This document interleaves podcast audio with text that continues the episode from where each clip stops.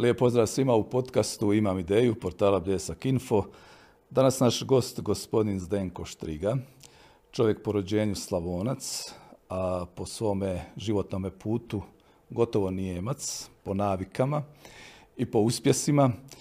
Rođen u Belišću, oženjen, od 72. godine živi u Frankfurtu, mislim uglavnom u Frankfurtu, ali putuje po svijetu, bavi se privatnim biznisom i do sada je uistinu polučio znatne uspjehe.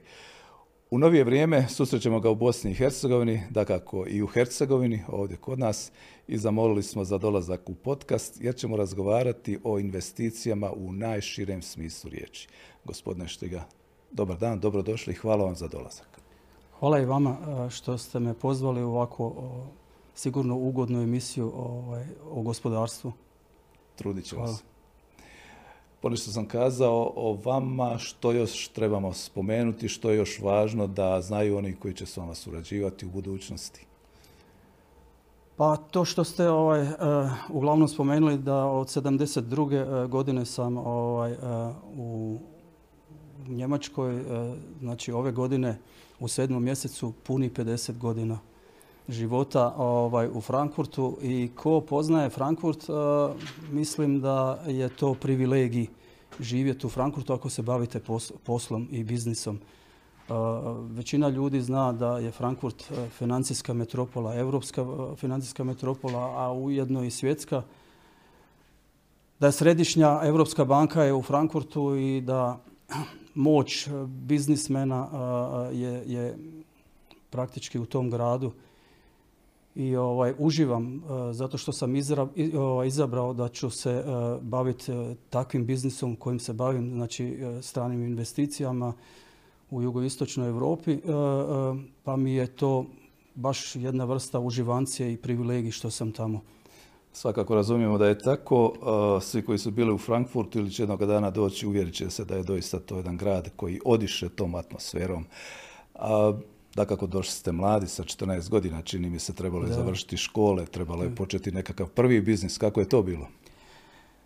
Pa pošto sam ja ovaj, e, već e, e, u mladim danima izazivao ovaj, moju, moju kreativnost, tako da kad se sjetim da već sa 18 godina sam imao diskoteku u Frankfurtu, onda si može čovjek zamisliti kako je to bila, bila laskava prva, laskavi prvi start kao mladić i to mi je dalo jednostavno jedan poticaj da u tom smislu kad sam savladao to da sa 18 godina već imam diskoteku, rekao sam sve ono drugo će sigurno biti e, puno lakše i tako se je to i pokazalo. E, radi se naime o tome da čovjek e, treba ovaj, napraviti iskorak u, onom smislu ovaj, gdje ljudi kažu da to ne ide ili da je to teško. Kad čovjek napravi taj iskorak u stvarnosti bori se sigurno taj, taj, taj prve korake, ali na koncu je ovaj, sve e, iza toga puno sladunjavo jer vidiš ovaj, e, da, da postižeš određene rezultate. Pročitao sam u jednom intervjuu da ste spomenuli da volite puno putovati, istraživati svijet. Jedno vrijeme radili se biznis čak i u Aziji, da ste obišli najmanje tridesetak zemalja, ali ne ono samo da ste tu bili pomalo, nego ono što kažu proz, nego da ste baš ih posjetili. Uh, čime ste se sve bavili? Da, istina je ovaj, e, e, da sam prošao toliko zemalja. Mislim da kad pričamo o posjeti tih zemalja, najviše mi izaziva i te kulture tih stranih zemalja, jer većinom kad idem u neku zemlju, pripremim se toliko, proučavam, izučavam, da dobijem osjećaj u stvarnosti da sam živio tad u to doba kad je se nešto dešavalo jer se pokušavam definirati baš e, sa, sa, e, tim, sa tom prošlosti, pogotovo neki interesantni zemalja kao što je Egipat. I čini mi se da sam, bio sam tri puta u Egiptu, da sam tu egiptologiju studirao, koliko sam čitao, koliko me to interesira, jer tu potiče neka, neka civilizacija naša kao da, sa tog područja. A onda isto i drugo zemlje kao Meksiko, ovaj, ti, ti,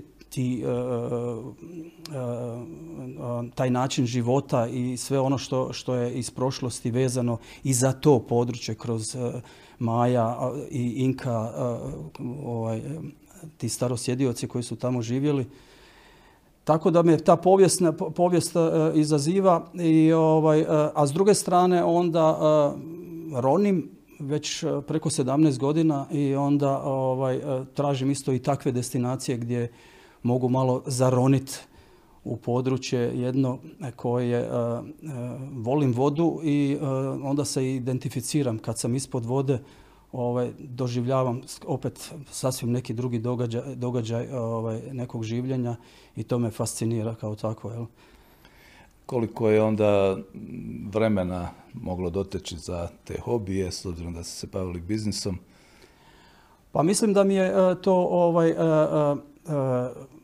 značilo puno kad sam mogao ovaj, razdijeliti taj biznis i, i privatni, privatni neki neki, neki, e, neko zadovoljstvo jer ima židovska poruka ovaj, kaže u biznisu ovaj, e, radi, zaradi i gledaj da se nagradiš. Jel, znači, e, teško da će te neko drugi, drugi nagraditi onoliko koliko se možeš sam nagraditi. Tako da ja mislim da, taj, da je ta poruka izuzetno važna E, koliko uspijemo sebe nagraditi kako bi opet e, emotivno ili te neke pozitivne energije sakupili da možete poslovno opet djelovati e, u određenim područjima s kojima se bavite. Zanima me kako je došlo do toga da baš izaberete, spominjete tamo na jednom mjestu Japan i Koreju da se bavite upravo tamo biznisom. Radilo se o vele trgovine, ako sam dobro razumio. Da, da. Radi se o tome da u određeno vrijeme ovaj, sam se bavio veletrgovinom elektronike, a zna se ti 80. godina da područje kao što je Japan i ovaj, Južna Koreja, pogotovo Samsung kad, se, kad je bio u najvećem dijelu svog, svoje produktivnosti kao takve i inovacije, je Samsung bio na tom području najjača, najjača firma i, to me je imponiralo zato što sam u, jedno vrijeme ovaj, upoznao jednog interesantnog čovjeka u Frankfurtu i onda mi on rekao daj gledaj ja ću ti biti neka produžena ruka. I tako se je stvorio taj prvi kontakt i onda sam postao uvoznik eh, elektronike eh, za i to sam pravio distribuciju u jugoistočnu Europu, a najviše u bivšu Jugoslaviju. Tada, kad, ako se sjećate, doba kad su bili duty free shopovi, tad smo mi punili te duty free shopove ovaj, sa, sa tom elektronikom te vrste. Jel? I tako je to počelo. Onda 90-ih su došli PC, prvi ta ekspanzija nove tehnologije, tu ste također osjetili šansu. Tako kakav, sam ja inače vraži i ovaj, pokušavam kad e, možda niko u jedno određeno vrijeme e, e, ne pomisli na nešto, to me izaziva. To me toliko izaziva da, da svu snagu ovaj, dam u tom pravcu. Tako sam u to vrijeme ovaj, počeo raditi na produkciji sam svojih kompjutera. Znači, kupovali smo komponente i ovaj, proizvodili kompjutere. Tad u ono vrijeme dok je to bio pojam za određene ljude, pa trebao si sat vremena da ljudima objašnjava šta je kompjuter, je li šta on može.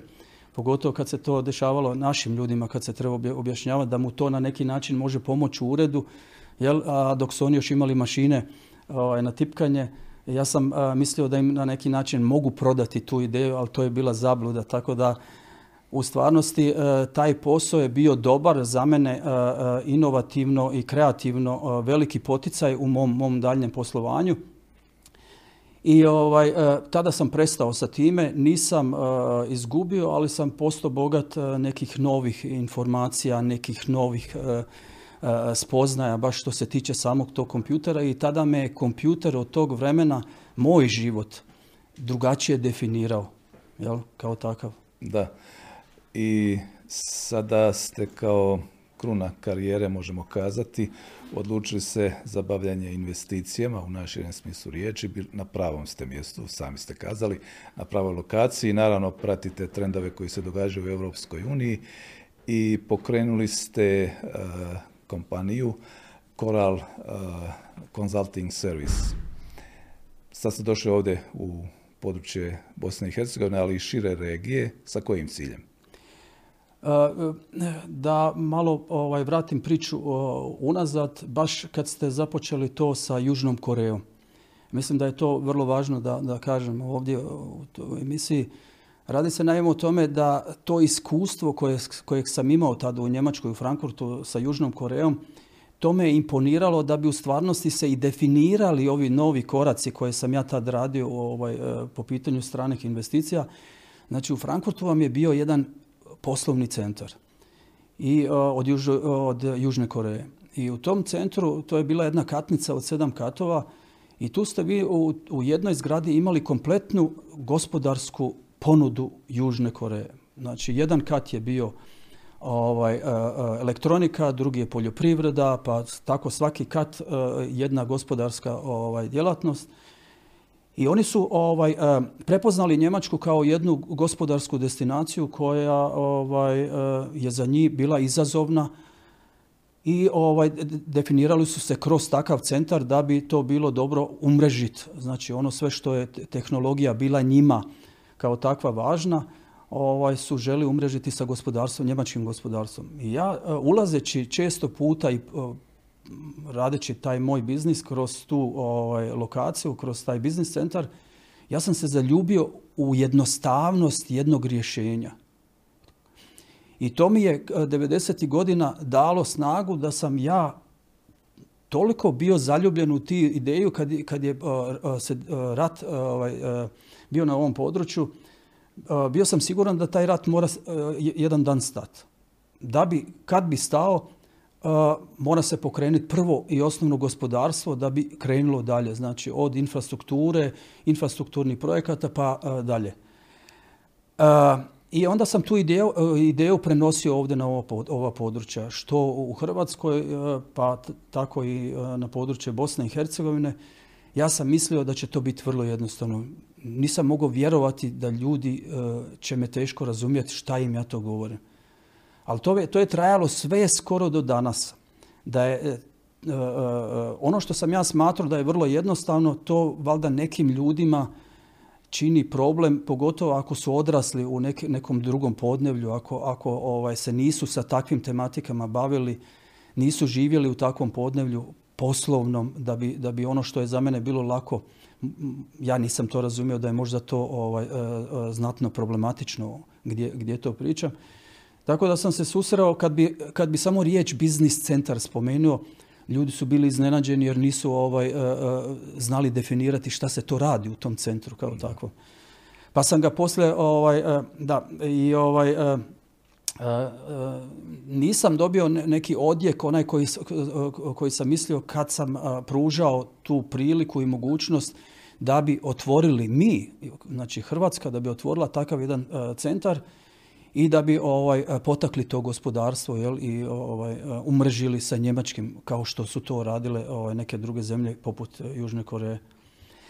Ja, i tu je krenulo praktički sa tom idejom pružajući znači, tu mogućnost gdje sam više došao do nekog otpora nego do, do, do prihvaćanja kao takve ideje. Jel?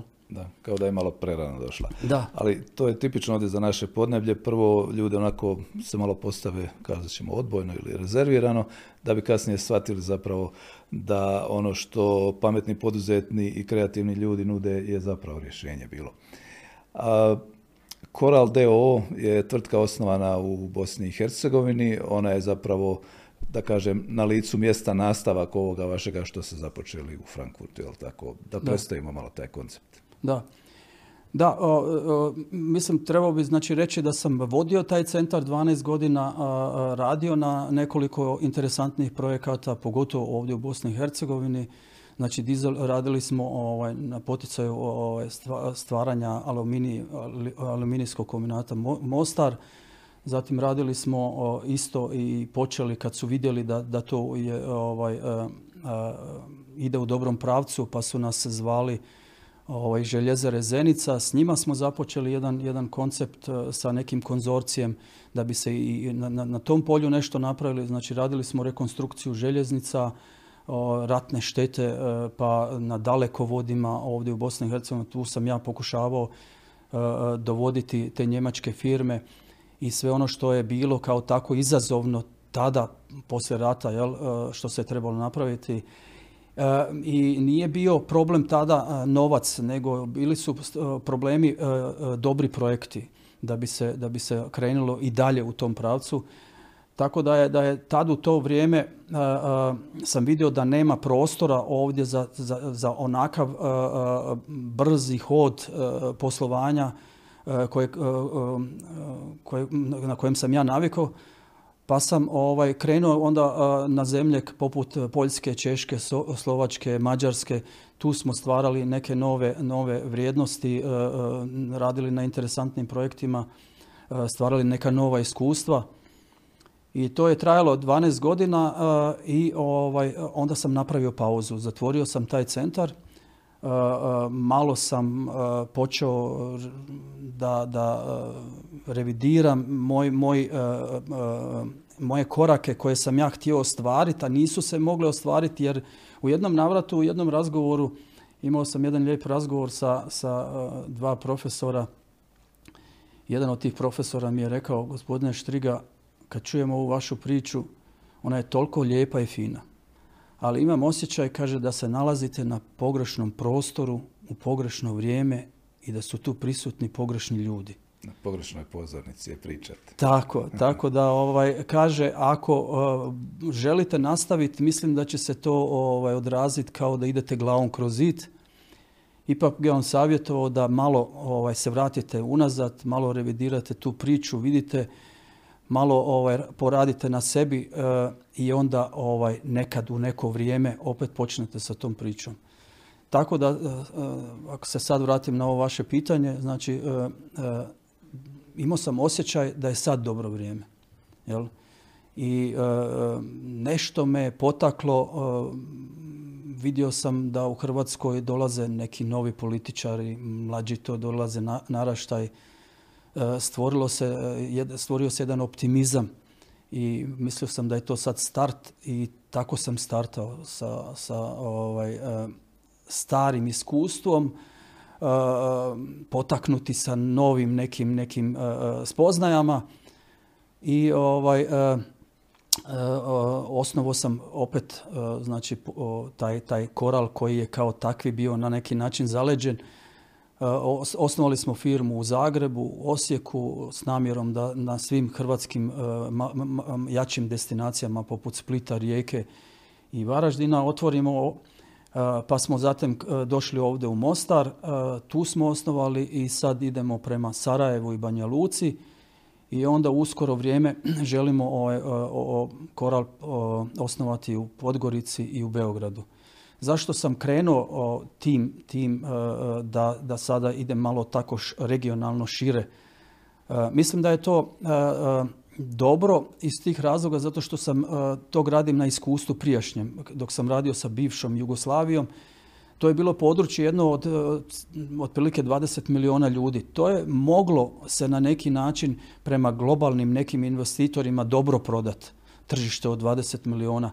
Sada kad se, kad se ovaj, to područje definiralo, kako se je definiralo, da su se sad uh, stvorile te države iz, te, iz bivše Jugoslavije, uh, poneke, poneki političari možda ili, ili neki ljudi ili poslovni ljudi ne shvaćaju koliko, koliko su, su, to male državice i, i, i, i pojedini, pojedini gospodarstvenici ili pojedine kompanije sa svojom proizvodnjom su relativno male da bi zadovoljili tog nekog globalnog investitora. I sad, pošto ja sam svoj posao uvijek definirao kroz znači, informaciju, umrežavanje i marketinško neko informiranje, to mi je bazno, bazni elementi da bi u stvarnosti stvarao nešto. Išao sam od toga ako stvorim taj informativni sustav iz regije, da će mi daleko, daleko više pomoći nego da se samo baziram uvijek na jednu državicu i gledam šta ću s njom moći napraviti. Mislim, može se napraviti, kreniti korak po korak sa, sa, sa državom, ali u stvarnosti da iz pozadine znaš kompletnu informaciju regije kako bi ovaj, mogao povezati ako dobiješ taj upit da bi mogao to nekog, tog nekog globalnog ovaj, investitora zadovoljiti sa onim što te upita. Jel? Da. Iskoristit ću ja ovaj izraz povezati. Povezujem neke stvari. Znači, cilj je na neki način spojiti investitore, poduzetnike ovdje u području naše regije. Novca ima, također ste kazali, treba samo imati kvalitetne programe. Zapravo je vaša misija, ako dobro razumijemo, dovesti te dvije ključne strane, investitore i ove koji će iskoristiti investicije zajedno, na neki način im otvoriti te osnovne jel, tako, stvari koje su im nužne za dobar start. E, kakav vam je dojam, je li razumiju ljudi ovdje na našem području kad razgovarate, koja je zapravo vaša misija? E, sigurno ovaj, e, da, da pokušavaju da razumiju, iako, je, iako su to teme koje nisu prisustvovale u poslovnom životu prijašnje Jugoslavije i da se, da kažem, taj izraz življenja u komunizmu, znalo se kak, kak, kakvo je razmišljanje komunizma kao takvog. Ovdje sada kapitalizam kao takav, on djeluje drugačije. Znači, zna se da kapital traži, kapital traži se neko rješenje, zarade kao takvi, ali postoje koraci u, u, tom kapitalizmu gdje kad želite riješiti jedan problem morate znati neke osnovne korake kako bi mogli doći do cilja. A tu je znači stvoriti taj informativni sustav. To je jako važno da, da vidite ovaj, e, ono sve što je važno da bi riješili kao takav projekat. E, u, u, ovom poslovnom odnosu kao takvom uh, ulaganje stranog kapitala u, na neko područje ili zadovoljiti jednog, jednog klijenta koji traži kapital Znači, e, e, mora, mora se stvoriti e, bazna ta informacija od samog njega, od tog jednog gospodarstvenika, šta ima, kakvo, kakva mu je ta projektna ideja, kakvi su mu daljni koraci, da li ima neku strategiju razvoja barem na godinu, dvije, tri, četiri, pet. Jer zadovoljiti stranog investitora nije da mu kažeš trebaš uložiti tamo pet miliona, on želi da vidi u stvarnosti taj put kako će njegov novac zarađivati novac da bi imao neku perspektivu sa svojim ulaganjem. Tu postoji, tu je postao i, i, tada u ono vrijeme znači malo mukotrpan razgovor da bi trebao objasniti čovjeku koja je to dokumentacija, koji su to koraci, da se ne može novac dobiti samo kaz daj mi novac, jel, nego da, da, da, se e, radilo o nekom biznis planu. Pa kad si sad čovjeku rekao tad iz onog vremena da se treba stvoriti neki biznis plan, to, su, to je bio neki novi svijet. Jel? Da bi on, pošto nije znao stvoriti sam biznis plan, mora angažirati neku agenciju koja će mu to napraviti. I svi ti koraci e, sigurno da su e, bili, ja, nisu bili jednostavni za, za obrazložiti kako i na koji način ovaj, dovesti strani kapital na ovo područje, ali s vremenom se je to nekako počelo je biti jednostavnije nego, nego na, na samom početku.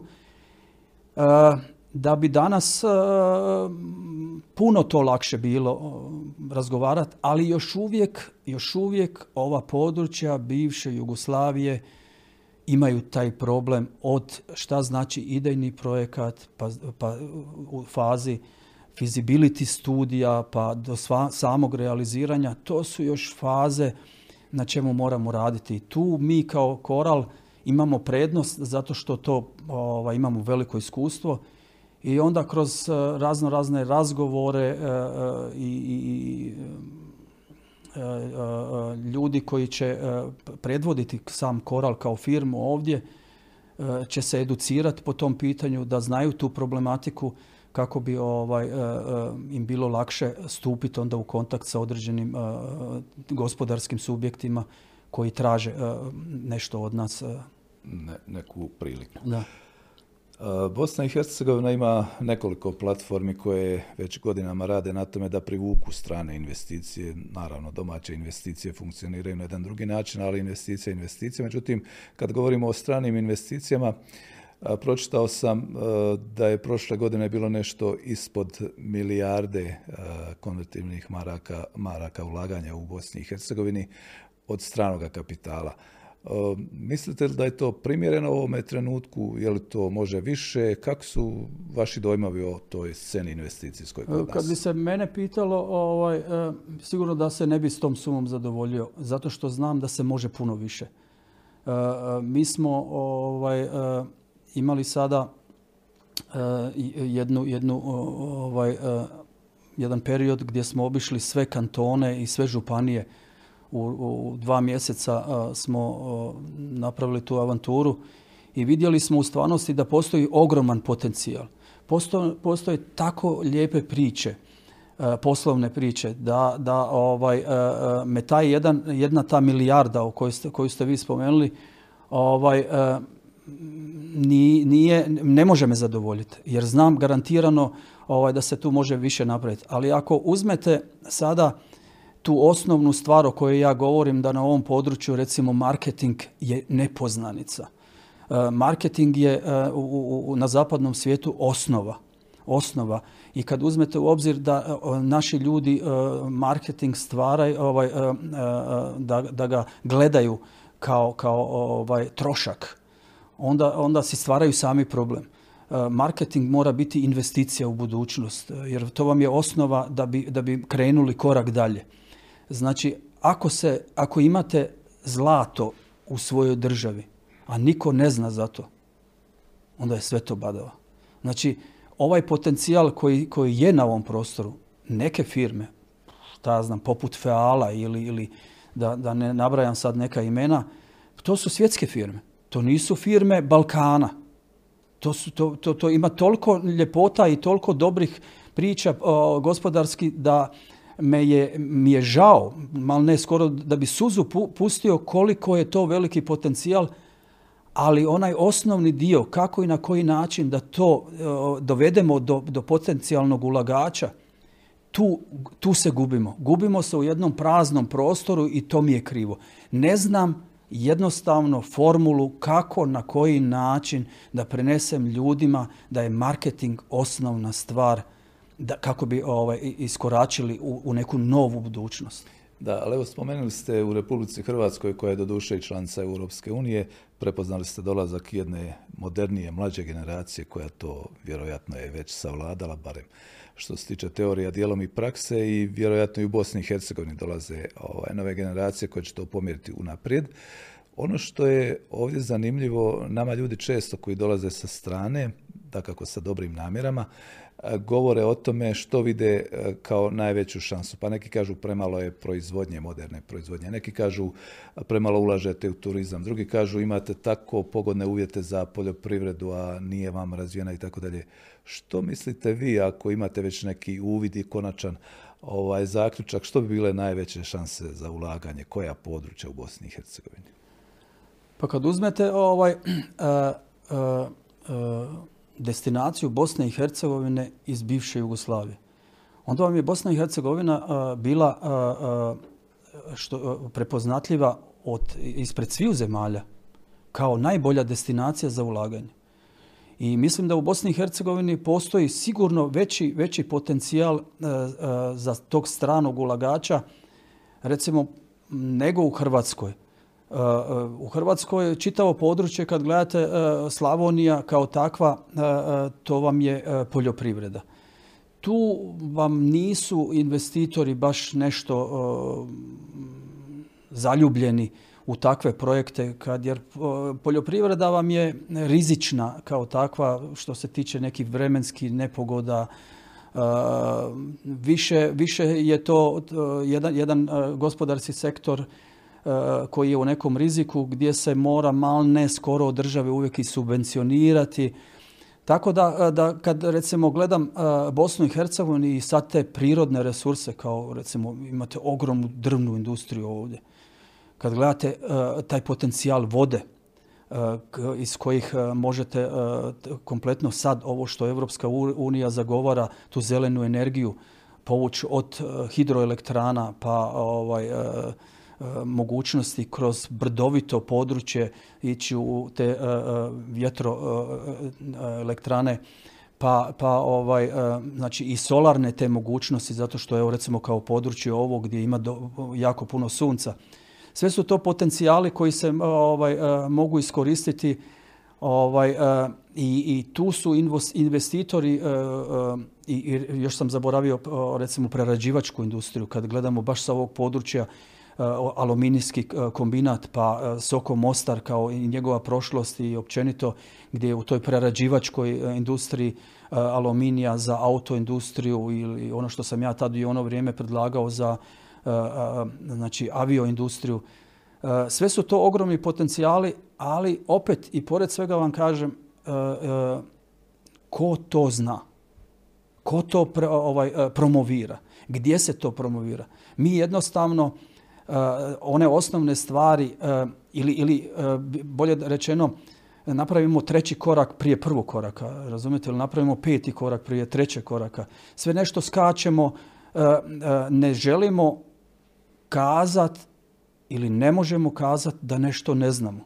Da, da, da recimo određene ovaj, firme koje se bave takvim stvarima kao što poput nas koji imamo neko iskustvo ili, ili recimo neke zemlje koje su prolazile taj, taj period kao takav, Poljska, Češka, Slovačka, koje su, ako gledamo iz perspektive bivše Jugoslavije, bile u gorem u gorom ovaj, i lošijoj perspektivi nego što je sad neke naše zemlje, bolje su ovaj, napravile taj iskorak u tome zato što su se jednostavno dale savjetovati od određenih firme i od, od e, kompanija koje se bave e, kao takvim stvarima.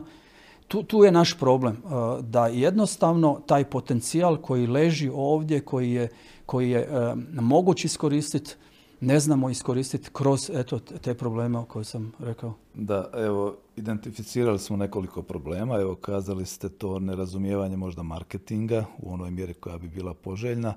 Potom i same neke proceduralne stvari koje bi trebale biti normalne kao što su pisanje biznis planova, pisanje raznih projekata prema kriterijima koji vrijede i tako dalje. Što su još recimo nedostaci kod nas kad je u pitanju i administracija, odnosno ustroj države, općenito što vam još upada u oči da nas možda koči u bržem napretku?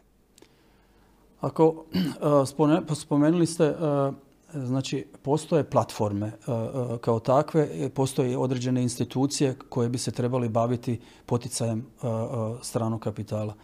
Sad je pitanje ovaj, da li mm, trebamo mi sad njih analizirati, ovaj, da li rade svoj posao u redu, ali eto, kroz neke korake možemo ovaj, vidjeti. Ako smo nezadovoljni sa stranim investicijama, a jesmo, znači negdje je problem Znači, ovaj, vi ako ovaj, e, stvorite preduvjete kao takve da bi za, za, e, e, zainteresirali stranog investitora, vi na neki način morate to ili te informacije moraju doći na neko ključno mjesto da bi taj strani investitor došao na ovo područje.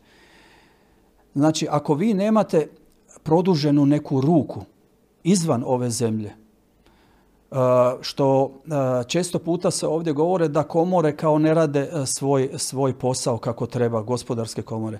Mislim da komore kao takve ne bi trebali taj posao ni da rade. One bi trebale na neki način da budu popratne institucije u tom, u nekoj koordinaciji. Moderan način komuniciranje sa stranim kapitalom, sa stranim investitorom su poduzetnički centri, poslovni centri, e, biznis centri. To je moderan način kako se danas radi u svijetu. Komore i konzulati sa nekim konzulom za, za, za gospodarstvo, to su sve priče iz prošlosti. E, koliko toliko, recimo da se još poradi, poradi na toj, recimo, gospodarskoj diplomaciji, ali educiranoj diplomaciji. Znači, kad već postoji kao takva diplomacija, a postoji, E, ljudi koji bi trebali e, znači da, da rade taj neki, neki posao u, u smislu moraju se educirati. Ne možete vi poslati čovjeka koji priča, šta ja znam, kako njemački jezik, ako recimo govorimo o njemačkom govornom području. Znači to mora biti profesionalac, to mora biti zmija koja, koja u određenom poslovnom odnosu lobira promovira i lobira ono što je potencijal ili ono što trebaš e, kao na, tak, e, da ostvariš da bi se ostvarile te neke, neke investicije koje, koje zadovoljavaju ovo područje. Znači, fali nam, fali nam u tim koracima odnos svačanja stvaranja preduvjeta za, za strani kapital i kojim koracima ćemo to prenijeti stranom investitoru, zainteresirati ga, napraviti mu to laskavim da postoji određeni preduvjeti kao, kao recimo porezne olakšice, kao šta ja znam, slobodne zone koje, su, koje bi trebale biti žila kucavica za, za prostor za stranog investitora.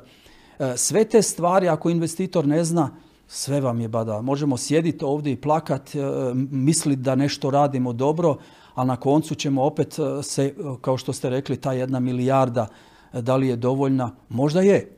Možda je i možda se neko s njom zadovoljava. Nečim očima možda jest, da. Da, da.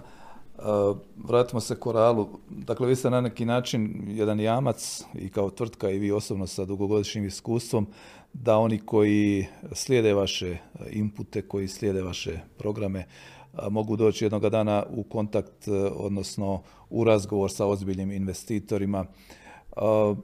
Koje vrste, da spomenemo i to možda, da ljudima bude jasnije, tih izvora financiranja danas imamo na koje možemo računati? Jesu li to samo bankarske i investicijske kuće, jesu li to samo privatni kapitali, je li to samo Europska unija ili sve skupa, odnosno ovo prije svega mislim kada je u pitanju Bosna i Hercegovina i dostupnost tih sredstava? Ja bih možda da kažem uh, jednu rečenicu samo da se stvori ovaj, o koralu. Znači šta nam je strategija? Znači prva i osnovna stvar želimo da postanemo na njemačkom govornom području lideri u informaciji po pitanju jugoistočne Europe. Znači, e, želimo se e, ovaj, e, locirati ovdje u svim državama regije. Želimo taj potencijal znači, pokupiti potražnje, regionalne potražnje i stvoriti taj informativni sustav.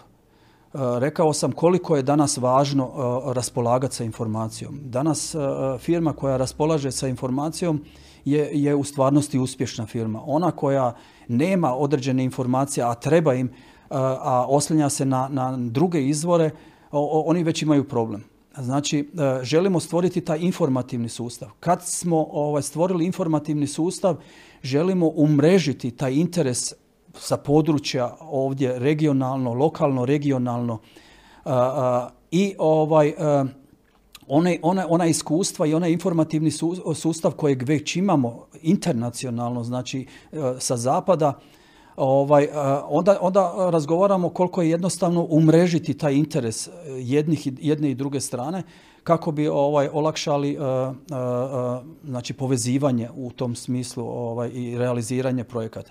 Zatim dolazimo do financiranja projekata tu smo, tu je naša prednost, zato, a to što sam na početku rekao, živimo u Frankfurtu, živimo, živimo na izvoru e, financija.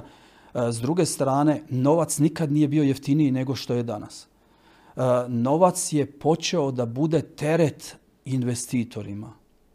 Znači, oni ga moraju investirati. Kad gledamo danas kroz ove situacije koje se dešavaju, pandemija i sad kroz ovaj rat, nesigurnost kao takva, traže se nove destinacije, traže se novi izvori. E sad ako imate interesantan projekat kao takav, financirati ga je najmanji problem. Znači i tu smo ovaj dobro, dobro ovaj definirani kao firma Koral. S druge strane, šta radimo? Olakšavamo samom investitoru da ga pratimo kroz čitav period, znači kroz čitav taj proces Pogotovo kad recimo dolaze u, zemlje e, kao što su Bosna i Hercegovina ili da ne spominjem sve, sve neke druge zemlje, nerazvijene zemlje, iz, iz pogleda stranog investitora nije to, to, to vam je otprilike kao kad bi vas ja pitao e, šta mislite, bi li vi sada 5-6 miliona investirali u Albaniju? Sigurno da bi malo razmišljali, jel? Nepoznata zemlja, ne znate kako bi se tamo, ne, ne, govorite taj jezik, e, nemate poznanstvo e, i sve to sigurno bi vas odstranilo da idete u tom pravcu. E sad ako imate firmu poput Korala koji će u određenoj priči, u određenim iskustvima koje imamo kao takve, kvalitetno izlobirati ja kažem često puta, vuć ga za rukav i kazat mu daj kreni s nama, kreni ovdje, mi ćemo sve na neki način riješiti. Sve to, taj, taj proces kao takav i naša prednost, jel, omogućava lakši put za realiziranje projekata na ovom području. Sad je samo pitanje koliko smo mi u mogućnosti da nas neko shvati iz političkog znači, e, e, područja, gospodarskog područja, jer e, u, nekad, u neku ruku kad razgovarate recimo sa predsjednikom komore, imate dojam da se on boji vaših nastupa zato što mu oduzimate ovaj, njegov rad, onog što bi možda... Za djelovanje. Da, što bi možda on trebao da radi. Tako da dobijete taj neki dojam E, mislim da bi bilo lakše e, kad bi se prepoznalo ovo što o čem pričam e, da se na neki način povežemo te snage, jel? da vidimo naša iskustva, iskustva ovaj, ovog područja i sve što se, što, što se ovaj, zna o određenim projektima i o tim gospodarskim mogućnostima. Kad, kad bi se to povezalo, puno bi nam bilo lakše. Znači, kazati ono što sam u prvim navratima rekao, daj pomozi mi ne znam. I ako imaš iskustva, daj da zajednički nešto napravimo. Da, to je. Nije, nije, sramota pitati ako se ne zna što kažu. Tako je. Ali ponekad ovaj, ljudi možda ne slijede tu logiku. Bosna i Hercegovina prema Europskoj uniji ima jedan jako nezahvalan status, još nismo ni zemlja kandidat. Koje bi tu recimo bile prednosti da ih ponovimo iz vaše pozicije kada je u pitanju recimo privlačenje novca iz tih europskih fondova, ali tu prije svega mislim njegovo ulaganje u gospodarstvo što do sada nije slučaj. Da, e, Bosna i Hercegovina je e, naspram recimo ovih drugih zemalja iz bivše Jugoslavije u, najlošoj poziciji što se toga tiče zato što smo u predpristupnoj toj fazi. I, ali i to nije loše. Mislim, e, ja kad gledam, recimo kad bi mene neko pitao sada, iskreno, ja bi bio najsretniji da je Hrvatska barem još jednu 5-6 godina kasnije ušla u Europsku uniju. Jer se desilo, e, e, ove priče o, pričanju ovaj, ulaska u Europsku uniju koristeći te fondove i šta ja znam, to može uvijek biti malo i dvosjekli mač. Jer ovaj, Hrvatska je ušla nesređena zemlja u Europsku uniju. I šta se desilo? Desio se kolaps. Vama su u kratkom vremenu otišlo, mi sad plaćemo o, govori se o, možda o, o 500 tisuća ljudi, ja sam blizu 700, 800, 900 koji, koji znači ako su pri, ovaj, eh, prijavljeni eh, neki koji odlaze negdje između 430 i 30 do 450 tisuća. Imate puno ljudi koji su otišli kod mame, tate, rodbine, nisu se odjavili, a tamo djeluju, tamo rade. Znači, više je, daleko je veći broj nego što, je, što je ovaj, poznato javno. mislim da bi Bosna i Hercegovina trebala na takvim stvarima da uči, da vidi šta je najbolje za, za Bosnu i Hercegovinu da ide nekim drugim koracima. Sigurno da je, da je e, da bi se došlo i u neku, neku drugu fazu mora se srediti taj politički odnos prvo, ta politička stabilizacija. Ali recimo ako gledamo ono što nam se sad nudi, ajde da iskoristimo to maksimalno. Koji su sad koraci? Opet pričamo o koracima. Mi bi sada jednostavno kazali ajmo izvući to novac. Pa mora postojati neki način. Plus da vas se prepozna da ste zemlja ne kriminalnog nekoga, da tu korupcija postoji kao što sad Hrvatsku je došla ta komisija, pa nešto što ja znam, tisuću projekata je nešto upitno, da li su e, e, ovaj, e, po nekom ne, transparentni ili su to šta ja znam kojim putevima izvlačen novac. Znači, Bosna i Hercegovina treba se ovaj, vidjeti šta, šta im je na raspolaganju, a to im je recimo iz tih ovaj, IPA programa programi koji, fondovi koji jako puno novaca imaju. Sad je sam pitanje kako izvući taj novac. Nije to uopće problem. Trebamo educirati ljude prvo da znaju izvući taj, pogotovo sad kad, kad, kad pričamo o novcu preko regionalnog razvoja. Ni jedna zemlja na ovim prostorima i one koje su ispred, Hrvatska recimo, koja je u Europskoj uniji, pa Srbija koja je već u boljoj poziciji, a da ne govorim i Makedonija i, i Albanija koje su malo ne prvi kandidati za ulazak u Europsku uniju, niko ne vadi taj novac van. Znači, ti, ti novci sada da, da smirimo malo tu ovaj, političku tenziju i da, da, da recimo ja kad bi sada bio gradonačelnik recimo Mostara, ja bi ovdje prvo što bi osnovao sad jedan, jednu e, malu instituciju ili, ili jedan, jedan centar mali, tu bi definirao i kazao. Znači imamo projekte koji su ruralnog razvoja, tri, četiri osobe. Samo radite na tome. Vidite koji bi to projekti kao takvi mogli ovaj, se definirati i da, da se pišu ti projekti. Onda imamo regionalni razvoj kao takav. Pa imamo preko za, za, svaki, za svaki taj neki sektor kao takav po tri, četiri čovjeka educirat, viditi i ništa od jutra do naveće samo izvlačiti novac kao takav. Tako i recimo može se definirati po županiji, tako može svaki grad raditi na tom. Znači vaditi novac iz onog što ti se kao takvog pruža. A ne sad, joj, kad bi mi, kad budemo došli ili šta znam, to je neka budućnost. I kad će se to desiti? Da e, Bosna i Hercegovina uđe u Europsku uniju, to može trajati još najmanje 15 godina. Kao tako. Treba znači, živjeti i dalje. tako je. I šta, šta raditi u tom, u tom periodu? A, a prekogranični razvoj, to je novaca da ne, vam ne mogu, ne mogu vam kazati koji su to kapitalne mogućnosti. Znači, ajmo raditi na onome što se može kao tako vaditi. Tu koral, je prepoznao te mogućnosti. Zato ono što smo ono, u startu rekli, šta nam znači da imamo ovaj destinaciju u, u Podgorici, šta nam je da imamo destinaciju okolo po čitavoj Hrvatskoj pa u Srbiji, da stvaramo projekte. Znači da bukvalno rečeno da i izmišljamo. Da, da. izmišljamo i da, da vučemo taj novac. dosta smo tema, gospodine Štriga, prošli. Predstavili smo koral, predstavili smo vašu ideju. E, recimo jedna od ideja vodilja iz ovoga podcasta može biti novca ima i sami ste kazali nije više ni skup, novac čeka da ga netko uzme, samo treba imati dobre, kvalitetne i sigurne projekte. Za kraj ovog našeg razgovora kažite nam koji su sljedeći korac što se tiče korala, što je sljedeće, kako će vas ljudi prepoznavati, što ćete raditi. Da, e, mislim da je to ovaj, e, i za ovu emisiju najinteresantnija tema jer mislim da je to jedini način i kvalitetni način i mislim da je jedna od najljepših i najsloženijih priča napraviti iskorak napred.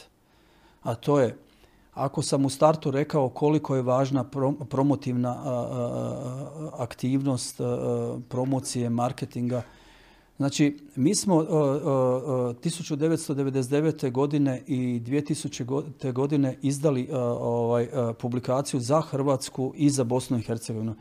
To su publikacije koje su tada u određeno vrijeme bile e, stvarno ovaj, e, prepoznatljive od strane e, investitora jer one su ovaj, sadržale osnovne informacije svakoga koji je imao cilj nešto stvarati ovdje na ovom području kao, kao ulaganje na to područje. I ovaj, sjećam se koliko je bilo tada tog inputa, potražnje, da smo morali dodatne sekretarice zapošljavati kako bi ovaj, e, sve te informacije ili upite ovaj, morali odgovarati na to. Znači sad idemo sa novim izdanjem, drugo izdanje i za Hrvatsku i za Bosnu i Hercegovinu izdajemo publikaciju, izdajemo i za Crnu Goru, iduće godine namjeravamo i za Srbiju izdati. E, sa tim e, publikacijama želimo predstaviti gospodarstvo ovo, ali u najboljem sjaju. Znači predstaviti sve ono što se definira kao kvalitetom, sve ono što bi moglo biti interesantno za stranog ulagača, jer imamo toliki potencijal, ali niko ne zna za to. Znači tu će se predstaviti kompletno gospodarstvo Bosne i Hercegovine, tu će se predstaviti županije i kantoni na deset stranica. Tu ćemo u, sklopu svakoga kantona ili županije predstaviti po deset interesantnih ovaj, e, firmi koje bi služile kao magnet na neki način, ali i dodatno mala i srednja poduzeća kao takva da koja imaju neke nove perspektive, koji imaju neki, neke nove ciljeve, recimo start-upovi e, kao takvi, e, mladići i djevojke koje imaju neke inovativne e, projekte, želimo im isto pomoći na taj način. Znači, bez takvog pristupa, predstavljanja jedne države, znači ja ju zovem danas više, više ne znam riječi, ja ju zovem Biblija gospodarstva. Već sam došao, ne znam kako bi, kako, kako bi ovaj, kvalitetnu riječ pronašao da e, ovaj, prenesem to do ljudi, da shvati da je to ozbiljan projekat, da se unutra svi oni koji misle da, da, da dođu na to tržište od 100 miliona, znači radi se o njemačkom govornom području Austrija, Njemačka i Švicarska, da je to jedini način da se predstave kroz tu publikaciju. A mi ćemo ju onda ovaj, kao takvu proslijediti do otprilike 213 komora, do stotine i stotine banaka, sve relevantne institucije koje imaju predznak gospodarstvo. Ta publikacija se ovaj, dijeli badava. S druge strane, da ne bi to bio samo jedan projekat u godini dana, jer to je godišnja publikacija, pratimo ju još sa 16 stranica malne dnevnog online izdanja. Znači gdje ćemo kroz to online izdanje svakodnevno informirati stranog investitora o, o događajima koji se ovaj, dešavaju ovdje na dnevnoj bazi tako da ne ostavimo tu publikaciju u nekom, u nekom uh, uh zatašju, nekom, nego da to konstantno pratimo sa tim nekim novim informacijama. I kao da tako. podsjećate na nju, ali i na sve ostalo što je aktualno. Tako je. Gospodine Štriga, ja se nadam da ćemo imati priliku ponovno nekada doći na ovo isto mjesto, rezimirati. Nadam se dobre rezultate. Želim vam prije svega uspjeh u ovome projektu i hvala za dolazak u naš podcast. Hvala vama na razgovoru i bilo mi je jako ugodno. Hvala lijepo. Naš gost bio je gospodin Zdenko Štriga, osnivač i direktor tvrtke Koral, investitor, konzultant, čovjek s bogatim poduzetničkim iskustvom i što se tiče nas, vrlo smo zadovoljni da smo imali jednog ovakvog gosta u podcastu Imam ideju, portala Bljesak Info. Vama hvala i gledajte da nas gledate.